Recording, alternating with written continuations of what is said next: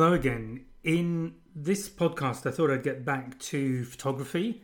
I've spoken, um, if you're listening to these in sequence, then I've spoken about some other things that relate more to conservation, which is why I do what I do. But um, I wanted to get back to photography itself. So, the point of this podcast is just to share some ideas, give you some tips, um, give you some things to think about if you're planning on doing some wildlife photography yourself.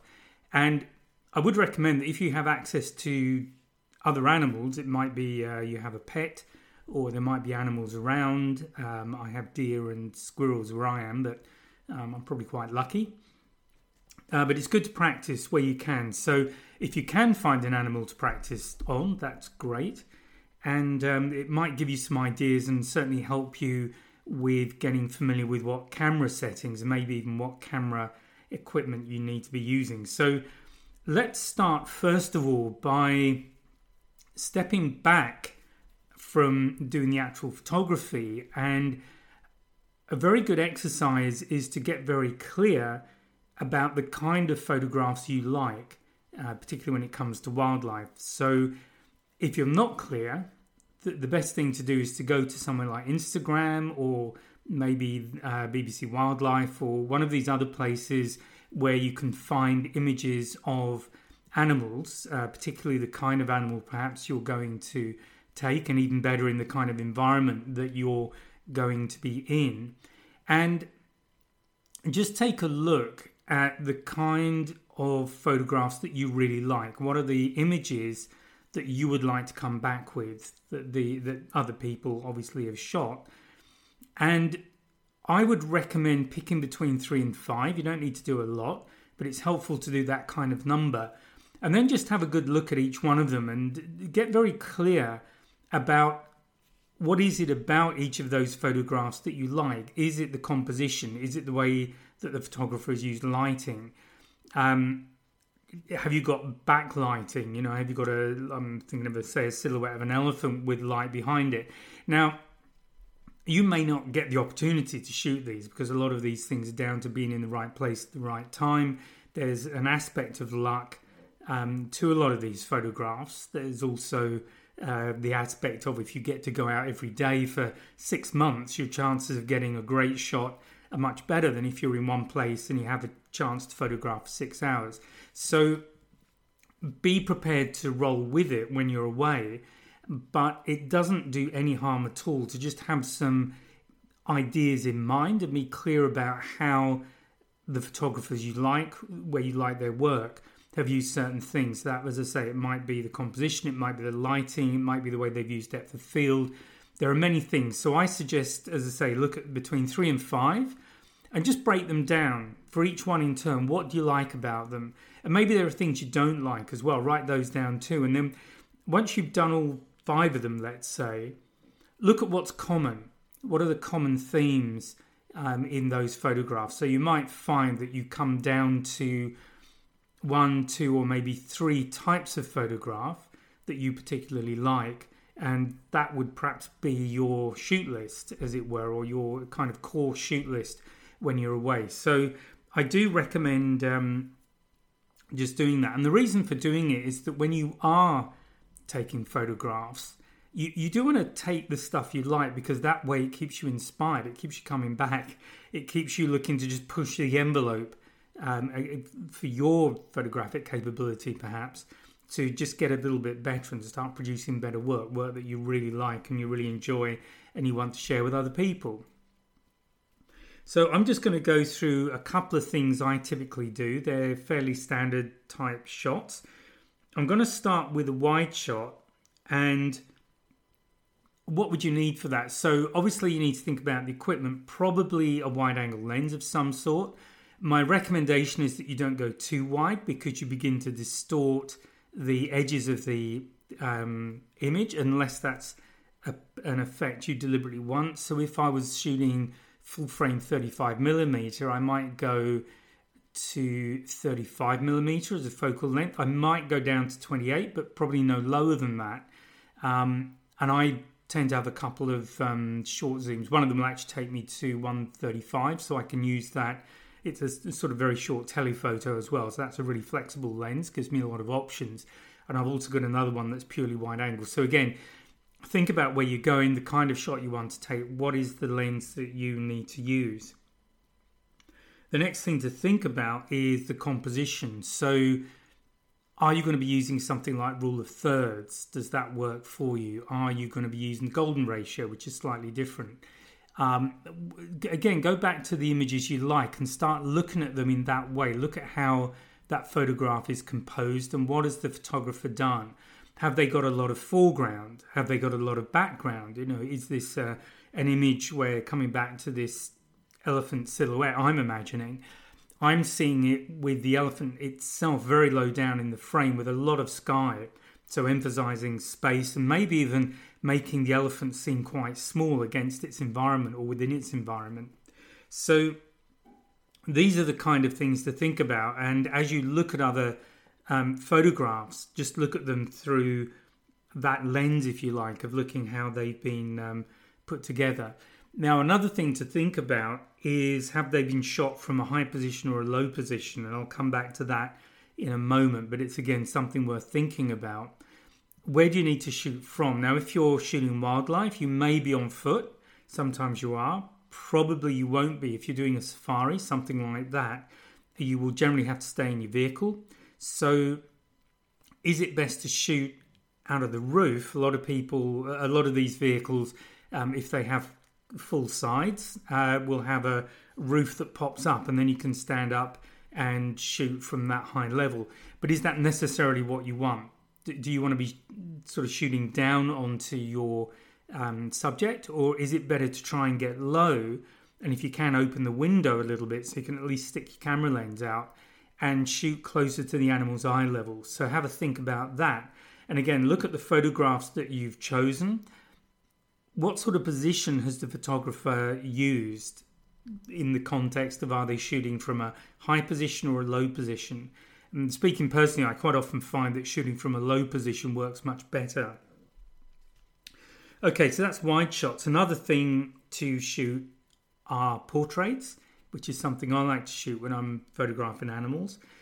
The part of that for me is that the kind of photographs I want to take are not the same photographs that anybody looking at them would normally take themselves, and maybe even not the kind of photograph that you would normally look at when you see that animal. That can be quite a lot harder, and it depends on your luck on the day, basically but it's something worth thinking about. So, again, with portraits, how are you going to use the light? Are you looking to shoot a headshot of an animal with a very dark background, or do you want a very light background? Think about what works. What's the effect you want? What kind of mood do you want in that shot? Again, when it comes to the eyes, do you want to be shooting at eye level or do you want to be shooting lower or higher? So, again, think about it. You may, may not be able to do it when you come to take the shot but it's worth having an idea of um, what you would like as an ideal photograph to come away with. And again, what sort of lens do you need? Do you need um, a long lens? Now, the problem with long lenses when you start getting into long telephotos, they'll certainly give you the that close-up view of the animal. But what kind of shutter speed do you need? Again, g- generally with wildlife, I don't use a tripod but there are certainly circumstances where you might need to rest the lens on something. It might be that you're on one of these vehicles with a pop up roof and you just need to rest your lens on the roof. Uh, now, there's a couple of problems with that. One is if the engine's running, often you'll get vibration coming through the bodywork of the car, so that can cause your lens to vibrate a little bit if you're hard on the metal of the vehicle. Um, also, anybody moving about will tend to move the shot as well. That's true pretty much of any shot you take in a vehicle. But if you're um, taking the shot with the lens resting on the bodywork, it's even worse. So it might be worth either investing in something like a small beanbag that you can just put on the roof and rest your lens on that, or maybe even a small pillow or roll something up that's fabric, something that might help to dampen out some of that vi- vibration. But whatever you do, you need to shoot with a pretty fast shutter speed. Obviously, you've got that um, the reciprocal law about minimum handheld shutter speed when it comes to um, the focal length of the lens.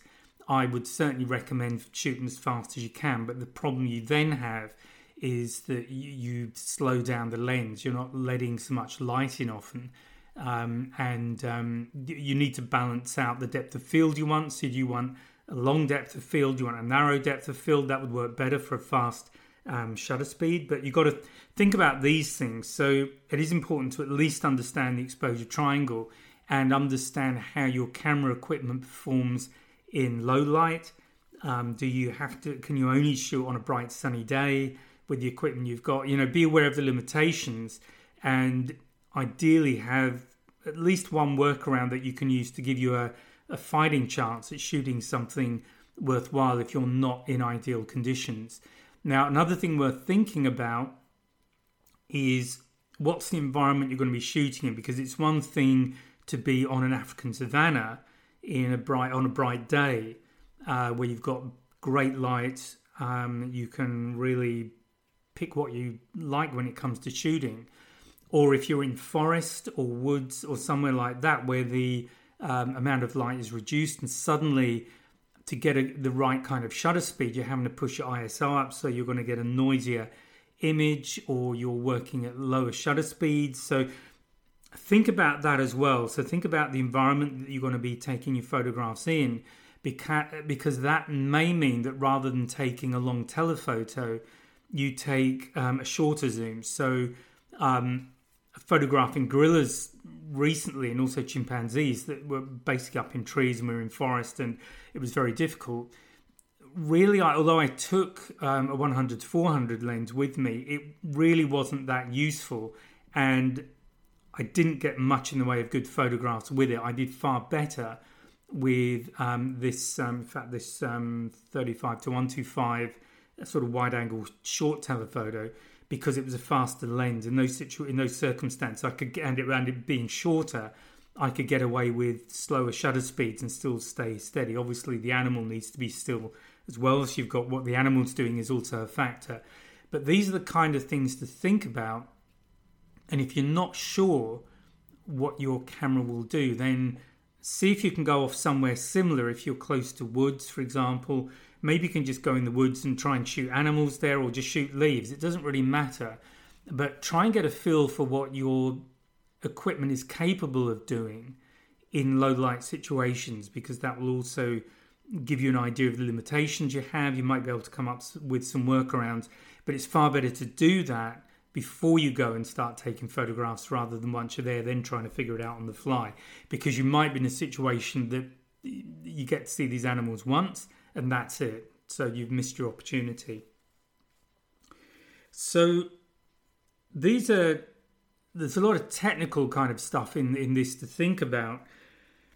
And I also want to bring this back to the visual storyteller. So I spoke I've recorded another podcast called The Visual Storyteller and Wildlife.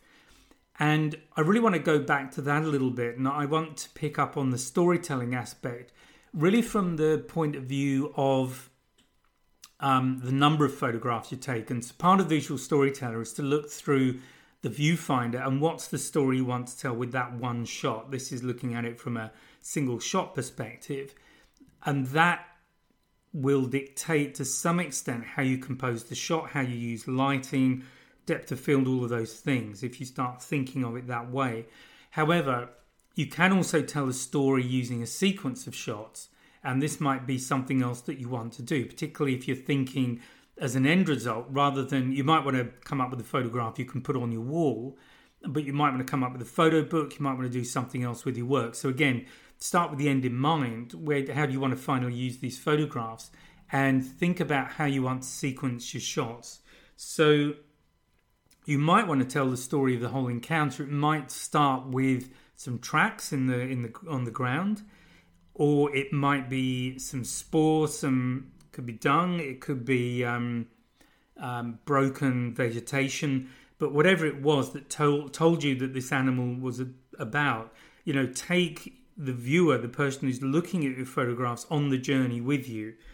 So, what was the proof that the animal was there? What was it that got you started trying to find this animal? And then how did you track it? That might be another sequence of shots. It could be you or the group that you're with or the tracker that you're with just working through the environment, maybe looking at the ground, um, and maybe shots around you, the kind of environment that the animal is living in. I mean, one um, situation I had um, a few years ago now was tracking an elephant, and we found big imprints in the ground. This was very sandy ground where an, uh, one of these elephants had been lying down. So that could be part of it. Um, even dung beetles, what I found was that as we got close to the animals, the dung got fresher and warmer and all the rest of it. Um, but the dung beetles and the number of them changed, so there seemed to be different species depending on how old the dung was. So this could be part of it. You know, this is part of animal tracking. So it might be nice to tell that story because maybe not many people do, and maybe that would make your work a little bit different. And then when you found the animal, hopefully you're lucky and you find the animal. So what's the situation there? Um, what happened when you found it? What was it doing? Um, did it react to you in any way? Were you, or were you being very careful and staying um, upwind of it? Did it know you were there? Were you able to observe very much? Maybe it was feeding. Maybe you'd um, seen the um, the evidence of a hunt earlier, and that was what started you to um, track the animal in the first place. So think about that whole story sequence, and then you can finish it with some sort of image. It might be one or two of you maybe leaving, or maybe afterwards. You know, maybe you're congratulating each other if you're with a tracker or somebody else on on having a good uh, track and actually being successful. So you can tell a story that way and use your photographs that way. And again, that will take you back to what is the equipment you need with you. Um, it, if you're going to track over any kind of distance, ideally it will be fairly light.